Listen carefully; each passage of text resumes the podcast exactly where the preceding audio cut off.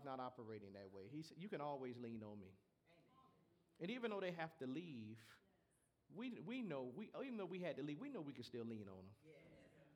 I got my mom and my pop in here. I can still go lean on them when I need them. I know. They might not tell me they'll give me the money, but I know it's, it's there. It's there. It's there. Thank you, Dad. I appreciate it. God bless you. Amen. He's looking at me like, I don't know what you're talking about, son. There's no money over here. I, I, I know I'm covered. Amen. And you got to know that you're covered. You got to know that you are indeed covered. So let's look at this Proverbs 16 and 9 for a moment. I think it's a rather interesting scripture, don't you? I think it's very interesting. It says, and I, in the NLT, I think opened it up best. We can make our plans, but the Lord determines our steps. It's really clear, isn't it? That we can make the plans we want, but ultimately, God determines our steps, our outcomes. It seems that there are two plans there's the plan we have, and the plan God has. And if we don't get rid of our plan, those two plans will complete, compete with one another for fruition or to come to pass. So we have a conflict. That God wants one thing for us, and that we want something completely different for ourselves. And that's difficult for me to wrap my mind around because we as believers all know that God's plan is best. We say it all the time. I know God knows what's best for me, but we still have a plan. And then we'll even say, I know that I don't know what's best for me. And then we still have a plan. we'll admit that our plans fail and God's plans succeed. And yet we'll still have a plan for ourselves. Somebody tap yourself and say, Stop doing that. Because what happens most often is we pursue the thing that we desire above the thing that God desires. And that happens in prayer.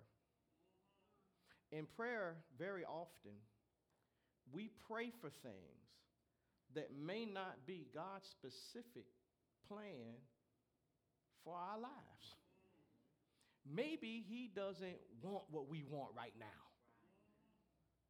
And so we'll be discouraged because what we'll say is, what we'll say is, God didn't answer my prayer.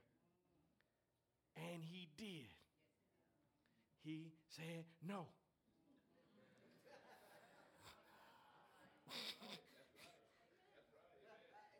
not right now. Down the line. You're not ready yet. You're not mature enough yet. You want it for the wrong reason. And we don't like it when we don't get what we want. We like those little kids who like to take our ball and go home. I'm not playing with you anymore, God. From now on, I'll just do what I want to do until we get some pain. One thing about pain, I'm gonna tell you one thing about pain. It'll wake you up and it'll make you run to God. It'll do those.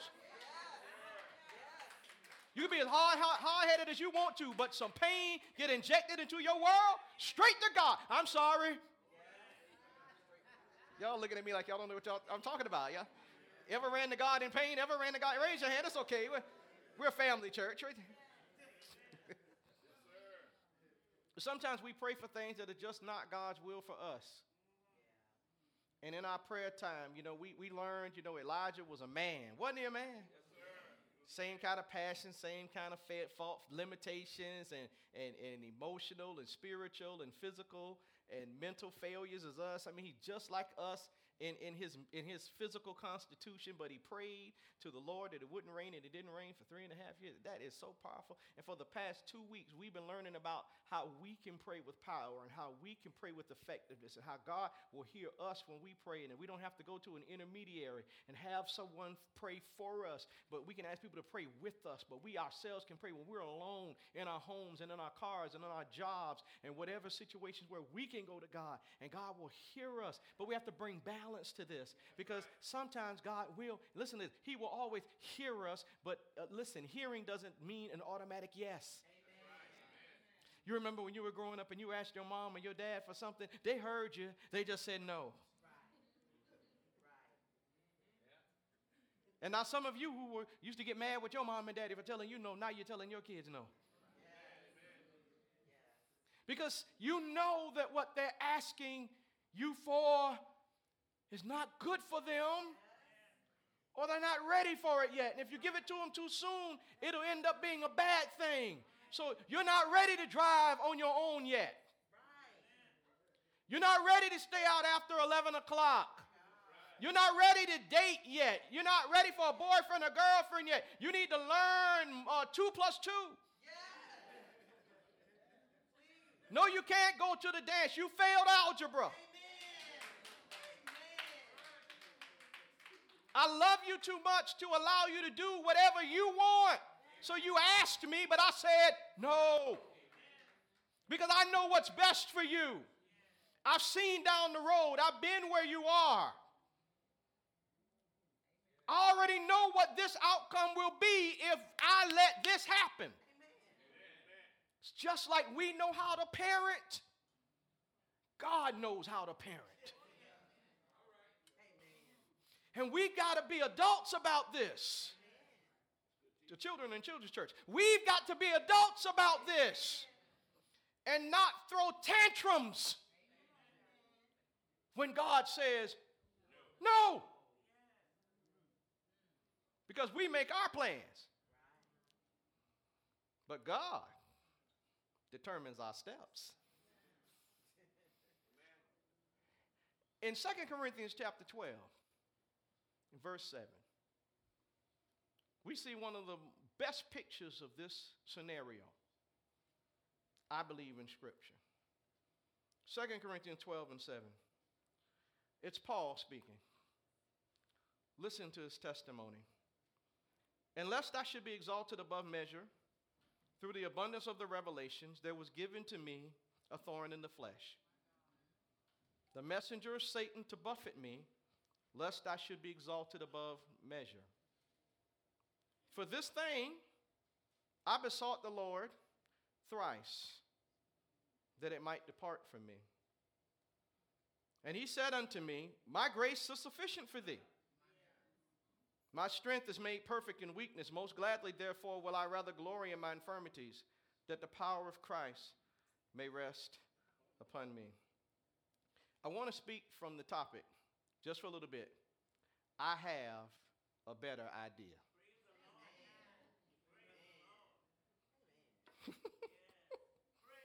I have a better idea. That's what, that's what God says to us very often through, through the nose. I have a better idea. I heard what you prayed for, but I have a better idea. I, I, I, I have something better in mind. It's not that what you want's not good all the time. It's just, I have something better. So I'm going to deny you the good for the better. oh, God. Did you get that? Did you hear that? I'm going to deny you the good in order to give you the better.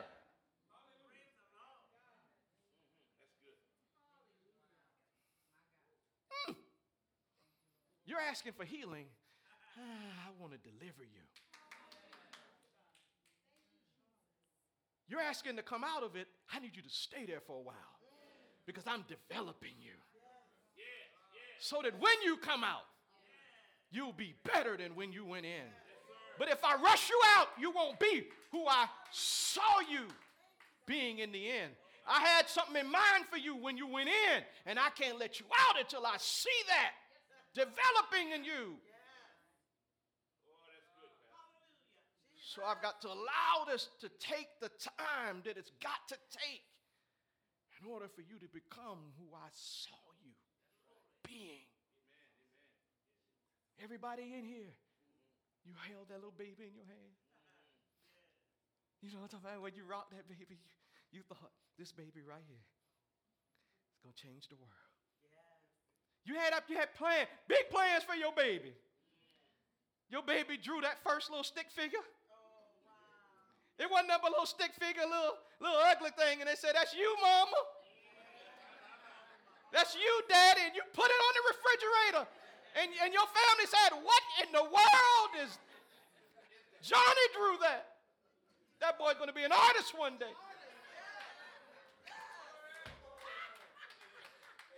You put the math work on the wall, the, the first sentence. Y'all talk to me. You had big plans for your baby. And whenever you saw your baby going in a direction that conflicted with your plans, did something to you. You always tried to put them back on course.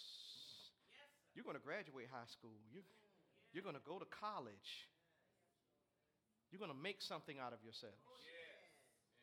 I have plans for you. Things are going to get tough sometimes, but I'm going to help you make it through. That's what God is saying. He has plans for us. And sometimes we pray against the plan.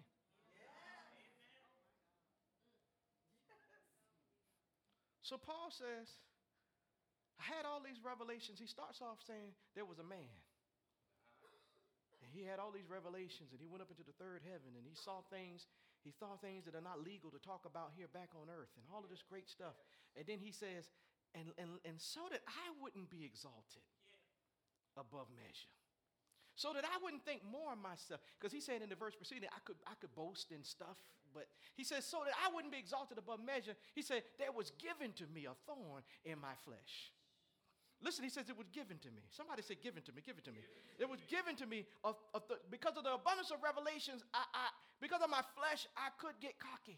Yeah. But so that I wouldn't get full of pride and think I was bad, and I was better than everybody else, and I would hear other people's sermons and be like, oh, that ain't nothing. Ah. There was a thorn given to me. And he said, was the messenger of Satan to buffet me, lest I should be exalted above measure. And he said, For this thing I sought the Lord how many times? Thrice, three times. That he would take it away from me, that, he, that it would go away, that it would stop hurting me. I don't want this anymore. And he said unto me, My grace is sufficient for thee. Ah, God for my strength is made perfect in weakness. Most gladly, therefore, will I rather glory in my infirmities that the power of Christ may rest upon me. Therefore, I take pleasure in infirmities, reproaches, necessities, persecutions, distresses for Christ's sake. For when I am weak, then I am strong. According to Paul, the thorn was given to him. This wasn't something that he did himself. This wasn't a mistake that he made. It, w- it was given to him. The thorn was given to him. It came to him. And he describes the thorn. He says it's the messenger of Satan. So the, the thorn, though, had purpose. Everybody say purpose. purpose. The thorn had purpose. Everything that comes into the life of a believer has purpose. There's nothing that happens in our life that lacks purpose. So if it entered our world, into our sphere, into our lives, it has purpose, okay? And so it, it so it could not be taken away. Because if it was taken away, then it would not fulfill its purpose. So it had to be there. So he's praying for something to be taken away that was necessary. Mm. But Paul didn't know that. Hence his prayer Lord, take it away. See, there are things we don't know. Oh, talk to me, somebody. There are things we don't know while we're praying. We don't know why some stuff is happening in our lives. We don't know why some things hadn't changed yet. We don't get it. Why me? Why do I have to go through this? The guy over there in row C, seat, um, seat two, is not going through that. Yeah, he's not going through that, but he's going through something. See, so he, he doesn't know why the thorn exists, that he doesn't understand at the time that he's praying that the thorn was given to him. At the time, this is later. He, he's looking back. You know, hindsight is 2020. He's looking back now. But at the time that it was that, that he didn't understand what was going on, this brother was in a spot.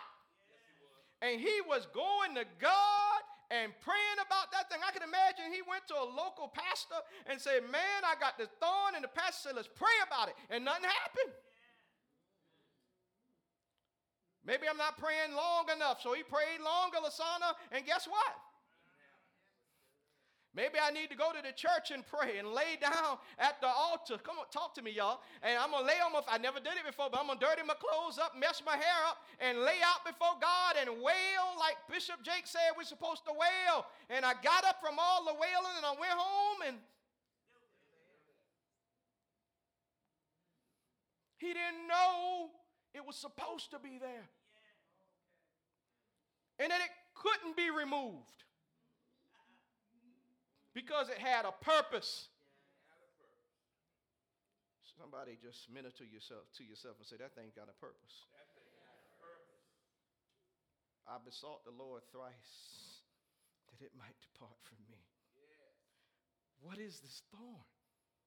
What is it? I'll tell you what it is. It is trouble that causes pain. Y'all don't know anything about pain. You can't identify with Paul. It's trouble stuff. Life for you has been a golden stair. It's been easy, right? You ain't had any issues ever. Everything you ever wanted to happen happened. Y'all looking at me funny. Is this not true? You've had difficulty? You have? Wow. The thorn. It's trouble that causes pain. It's, it's really that which is pointed, if you look it up in the Greek, that which is pointed, like a stake. A stake is a stake is an implement of death. An implement of death. He's saying there's a stake in my flesh. And, and why, why would an implement of death be in his flesh? Oh, to kill it. The implement of death is there to bring death to his flesh, to his ego. Now, I know nobody in here has ego problems. Nobody ever thinks more of yourself than you ought to. But every now and then, when you start getting prideful and puffed up, that stake will move around a little bit. And when I say you, I mean we. Every now and then, just wiggle the stake. Mm-hmm. Won't it bring you to your knees? Won't it bring you to your knees when the stake moves and you oh! Take it away, God, take it away. No, it's necessary. When I dug deeper, I found that this could be actually like the thorn of a plant. I have roses around my home knockout roses, they call them. They, they're beautiful. They bloom. They just fuchsia and red. And I, like them. They're beautiful. But be careful when you go to grab one. Oh, how can something so pretty hurt you so bad?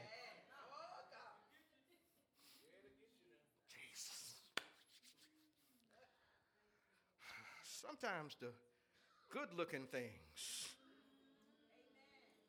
are more dangerous than they appear.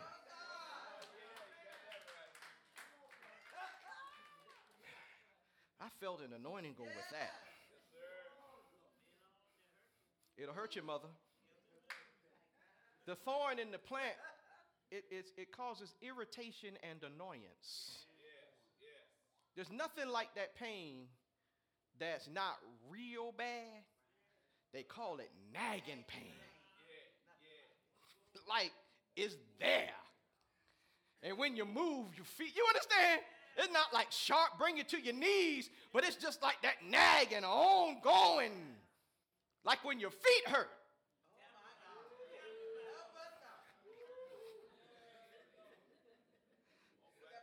You think you thinking if you set it down easy, it'll be better, but when it hit the ground, anybody know what I'm talking about?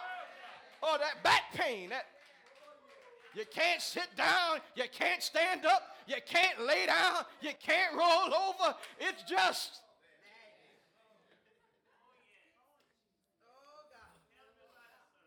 Thank you, Holy Ghost. But the pain is there to keep us conscious. You could be in deep sleep, turn over wrong. Ah. Wide awake. Anybody know what I'm talking about? Oh my God. I had that back pain for years. That thing will wake you up. You could be dreaming, what they call REM sleep, rapid eye movement sleep, and that thing will wake you up. Never forget, I had a toothache one year, Christmas Eve. I had a toothache. That thing had me sitting up in the chair. If I had to be asleep for Santa to come, he wasn't coming that night. I was sitting up in the chair, rocking.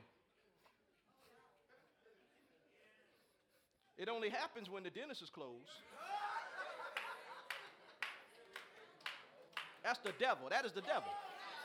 That pain hits when the dentist is closed. There's no 24 hour dentist either. I looked it up. There, aren't there.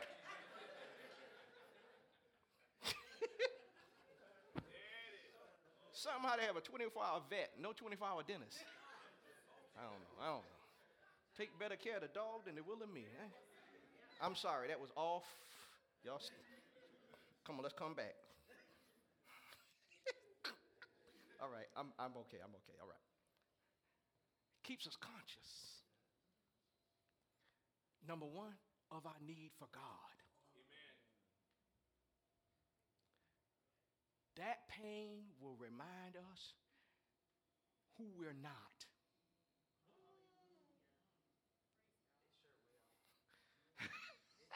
it will remind us we are not God. No matter how God like we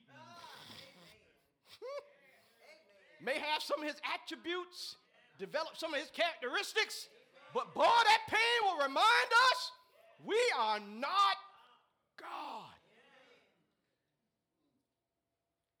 You know why it reminds us we're not God? Because it'll run us to Him.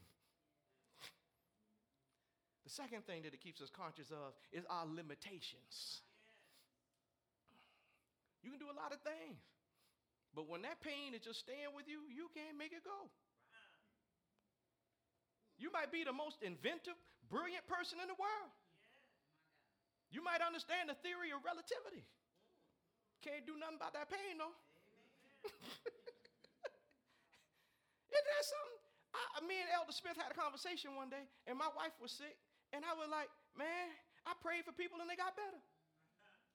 Right here in this church, lay hands on them, pray for them with all. Like the scripture said, call for the elder. Lay hands on, pray for them. And they reported that I feel better right now, Pastor. I'm good. I, and, and we prayed for people right here. And they came back with doctor reports saying that what was there wasn't there no more.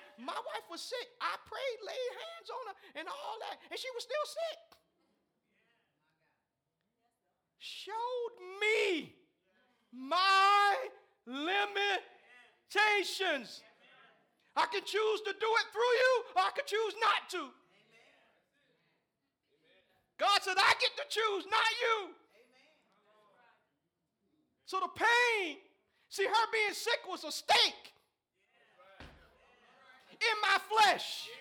And I wanted him to take it away, but he.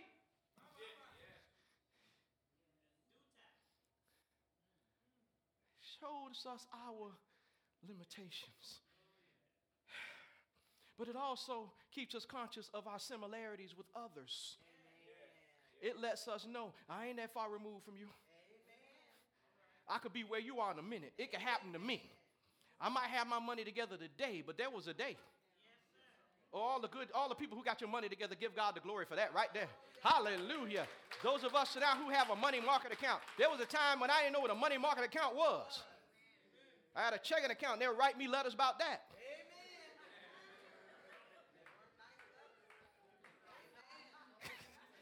And it wasn't thank you for keeping a good balance. Your account has been. Oh, some of y'all know what I'm talking about.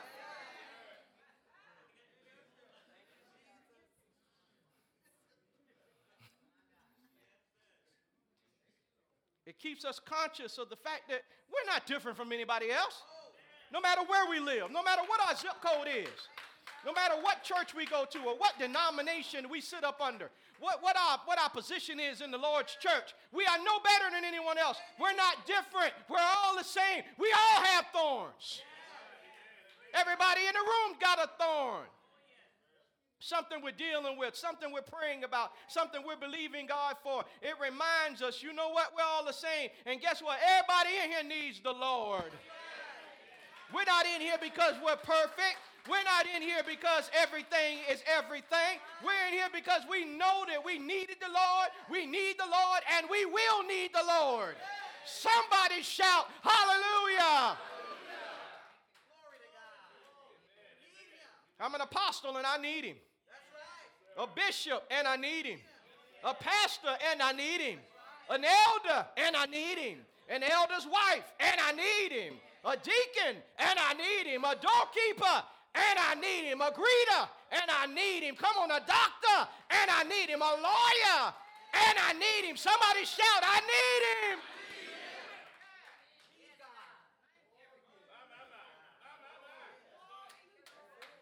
Paul, you have this thorn, son, to remind you that no matter how many churches you planted, no matter how many souls have been saved under your ministry, no matter how many sons you have, you still need me. Revelations and all, you never get so big you don't need me. Woo! Somebody shout glory.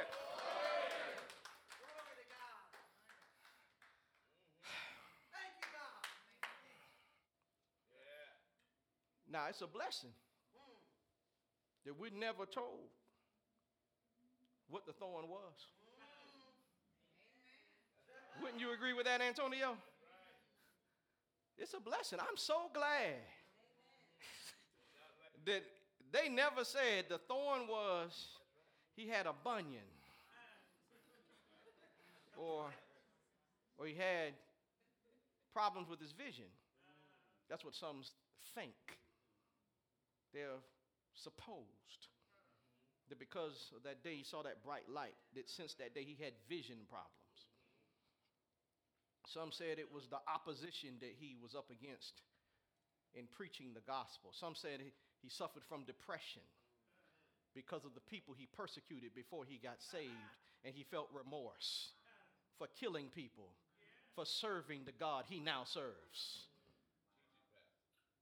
They've given so many reasons, but yet nobody knows.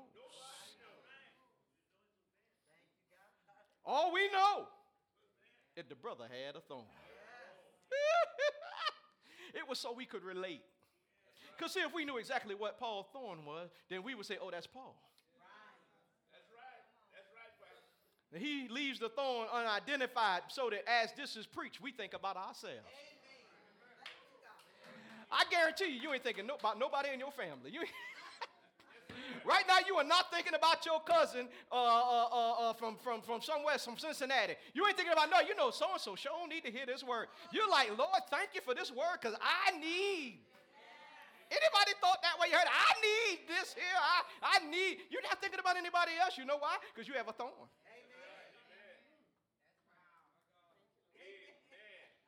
You can walk around here and survey everybody in the room. Portia, do you have a thorn? Yes, check. Hi, sir, how are you? I never met you before, but do you have a thorn? Check. Janae, you have a thorn, baby? No. Check. How about you, Pastor Leslie? You a pastor. There ain't no way. Come on, you're a pastor. Woman of God. Check. How about an apostle? Huh? You apostle in the Lord's church. Yes? Check. Mother Trapio, thorns? Too. Mother of the church.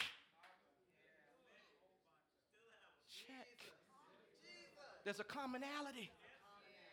We can identify with Paul. And so when he said he prayed three times, we felt that.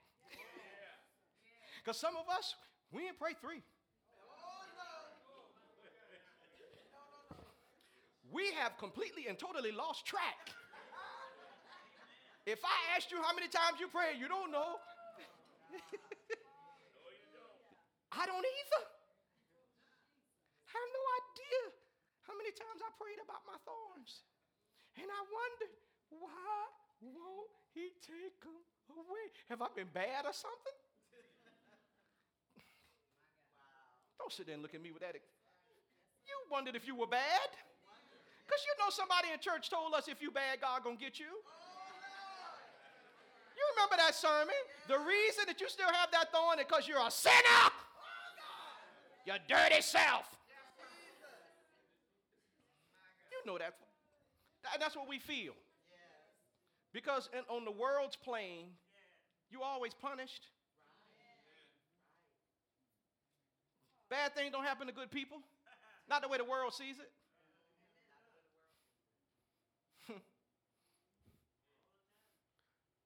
but although it might be a bad thing, it has a good purpose. Because even though the devil means it for bad, come on, God means it for good. Let's look at this. Let's look at this. It's 11:29. I have to hurry up.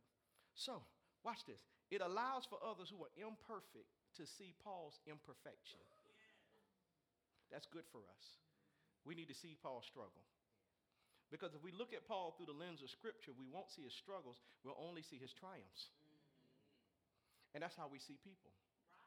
We see their car, their nice house. We see the job they hold. We don't see the struggle. So when we're in a struggle, what the enemy does is he shows us their triumphs so that we are depressed in our struggle. It's meant to keep us in the struggle. But when you see somebody had a struggle, have triumphs, it helps you to believe I can have a triumph out of the struggle. And, uh, and, and, and all of this, all of this stuff, planting churches and having son, Paul did in the struggle. you would be surprised what you can do with your thorn. So, so only two of y'all needed to hear that. You will be surprised what you're still able to accomplish, even though you have struggles in your life, even though everything is not perfect. If you get your mind off the struggle and put your mind on God, you will be surprised what you'll be able to do. Paul did everything he did with a thorn in his flesh. He wrote, Nothing shall be able to separate me from the love of God, which is in Christ Jesus, with a thorn in his flesh. He wrote, All things work together for good for those who love God, who are called according to his purpose, with a thorn in his flesh. He did all of that with a thorn. Planted churches in Rome, in Thessalonica, in Corinth, in Ephesus. And he wrote to Titus and Timothy with a thorn in his flesh. He said, Bring me my parchments while he was in lockdown with a thorn in his flesh. We get our mind off the thorn and put our mind on God, we'll do some amazing things. Because I'm going to tell you, even the people you admire got a thorn. Millionaires have thorns, CEOs have thorns. They don't live perfect lives. Nobody does.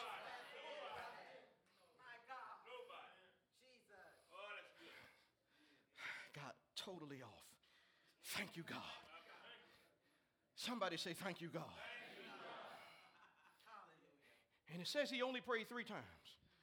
And I asked the question, why just three? Because God answered. After the third prayer, God answered. He said, My grace, oh God, is sufficient for thee. Let's not go any further than that. My grace is sufficient for thee. Grace is, let's start with sufficient first. Sufficient means enough to meet the needs of a situation. Oh, let's, yes, sir, yes, sir. Oh, Jesus. I, man, I felt that in my spirit. Ah, Jesus. He says, My grace is enough to meet your situation. Whatever it is, whatever it is you're going through, whatever you're dealing with, it doesn't have to be what the person next to you is dealing with, but it is enough. My grace is enough. to meet the need of your situation. I got you. I got you covered. Don't you worry about it. I got enough grace for everybody in this building. I ain't going to run out of grace. I am abundant in grace, overflowing with mercy, saith the Lord. I have enough for you. Somebody shout glory. Woo! Somebody shout glory. The Spirit of the Lord is saying, I have enough grace for you.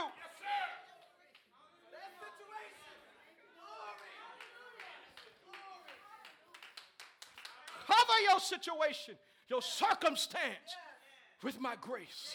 It's enough. Are y'all in a hurry?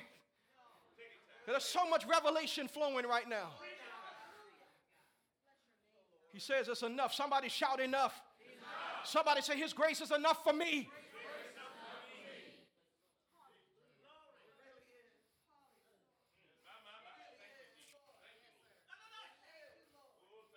He won't move it but His grace. I still wake up sick in the middle of the night, but it's grace. I don't have enough money to get all the bills paid, but it's grace. I still cry about that thing, but it's grace. Somebody shout His grace. His grace is sufficient. Jesus. Oh, Jesus. Oh, Jesus. He says, My grace is qualified. What does that mean? Your grace is qualified. My grace is fitted for the task. Said, I took my grace and I measured it against your situation. And it's fitted. Oh, there's another one. He says, My grace is competent, it's able. I knew when I put my grace there for you that it could do what you needed done. And I'm not going to give you grace for his situation. I'm going to give you grace for yours because it's tailor fitted for you, Apostle Taylor. He said, That's how I work. I don't get mixed up. And I don't give you somebody else's grace. I know exactly what your situation is, and I minister to it. What's grace? Grace. Grace represents God's ability to bring you through. We all want to be out. That's our prayer. Bring me out. God said, No, I can bring you through. Yea, though I walk through the valley of the shadow of death, I will fear no evil. Why? For thou art with me. Why is he with him? Because he's bringing him through. He says, I'll bring you through. I'll never leave you, nor will I. Don't you tell other people that? Yes, we do. Tell yourself. He will never leave me, nor will he forsake me. Grace represents his ability to cover you. It is his, and listen, I want you to catch this, hear this very well. It is his ability, his ability to empower you to deal with it. The reason it has not taken you out is because he made you strong enough to handle it. Why me? Because he gave you the power to do it. Why didn't it happen to her? Because she didn't get that. She didn't get that ability. He gave it to you. So if it brought you to it, he'll bring you through it. He gave you the ability to stand under the weight of it. You don't realize how strong you are. I need you to take a moment and think about what you've been dealing with. I want you to understand how much strength He's given you. Instead of feeling sorry for yourself, Think about how long you've been able to stand up under the pressure of what you've been dealing with and give God the glory. So many people have checked out while you remain faithful. You hadn't left the church. You still reading your Bible. You still preaching and teaching, even though you've been through so much. Somebody shout His grace. His grace. It's, sufficient. it's sufficient. Say it like you mean it. His grace. It's sufficient. Yes, Lord. Hallelujah. I heard this so strongly. And God has this ability to speak stuff into your spirit before you need it. And after he spoke this into my spirit, Shakita brought me a letter to deal with. I told my wife about the letter, and she said, Baby, don't you let that worry you now. You got to go and preach. I said, Baby, I'm good, because he had already spoke. Yes.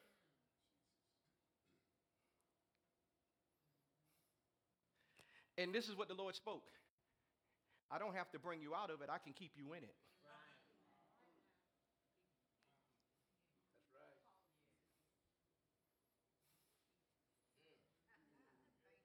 Think about that. I don't have to bring you out of it. I can keep you while you're in it. If you don't believe it, ask Shadrach, Meshach, and Abednego. He didn't keep them from going into the furnace. He let them go in. But Lord, what a time they had in that furnace. Shouting and dancing and going on in the middle of the fire. And Elder Smith, they came out and didn't even smell like smoke. You know, you can spend a long time in a situation, and when God does bring you out, you won't even look like you've been there. You will have to convince people that you were there. You have to go get Pam. Pam, come and tell them what I've been through. Tell them. And I know we don't want to hear, we want to hear, I'm bringing you out, I'm bringing you out. And God said, no, I can keep you. There's some things you're going to have to deal with until I get you where I want you to be. So maybe that's why some things repeat. Because we hadn't grown to the degree that we were supposed to grow the last time. Okay, let's wrap this up. He says, not only that, not only that, my strength is made perfect in weakness. And this is it. Perfect means it completes, it finishes, it accomplishes, and it makes things happen. So it sounds as though the weakness is making room for something that God has in mind. So every time you get weak, it's making room for God to do something special. So when you feel weak, he says, My strength is made perfect. My, at the point of your weakness, he said, My strength is at its best. Because you know you need me. But whenever you feel strong, my strength can't do in your life what it wants to. Because you are trying to do it. So every now and then the stake moves. The thorn agitates us and it reminds us of our need for God. And when in that moment, he says, My strength is at its best. Accomplishing what I wanted to accomplish in you. So that's why I hadn't taken it away. I know you prayed about it, but that needs to stay there for just a little while longer. Because at the end of it, you're going to be running around the church because you realize what it was I was doing. I get it that you had a plan. I understand it. But understand, my plan's better. God says I have a better idea. I appreciate you making your submission. Thank you for coming. You came with faith too. And God bless you. I mean, I'll bless you. He says, But I have a better plan. I am going to refuse you the good in order to give you the greater. Father in heaven, we thank you. Thank you. I don't know what else to say. Thank you. Thank you so much. We needed that. We needed that so much. You spoke to me, and I believe you spoke to so many people in this room. And it brought some clarity to some dark situations. You have a way of shining light with your word on the darkest of situations. Thank you for making sense of this for us. Now we can say, like Paul said, we'll glory in these infirmities.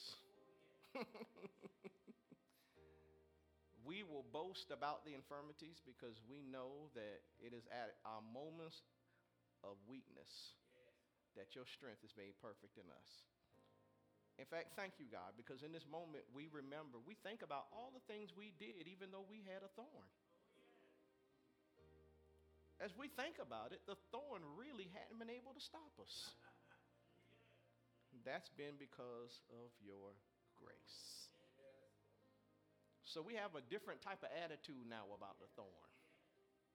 And we don't see it the way we used to see it. And it no longer has the same amount of power over us that it used to have because we understand that your plan is going to come to pass for us. In Jeremiah 29 11, you said, I know the thoughts that you think, that I think toward you. Thoughts that are good and not evil to bring you to an expected end. You're going to do something good for us. And we're grateful. In Jesus' name we pray. Amen. Come on, give God the glory in the house.